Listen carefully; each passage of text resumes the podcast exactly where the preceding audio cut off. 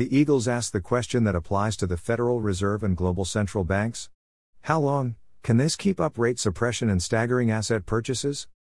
Here is a chart of the S&P 500 index versus global liquidity.